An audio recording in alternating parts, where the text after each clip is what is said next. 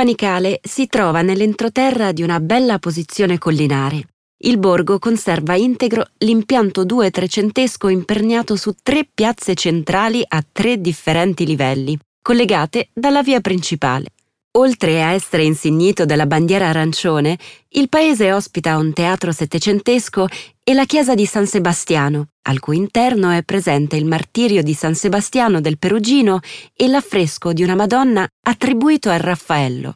Gli edifici religiosi e storici sono infatti ricchi di opere d'arte, come la collegiata di San Michele Arcangelo, la più antica del lago fondata tra il X e l'XI secolo o la chiesa della Madonna della Neve del 1625, che custodisce una sacra famiglia di non documentata attribuzione a El Greco.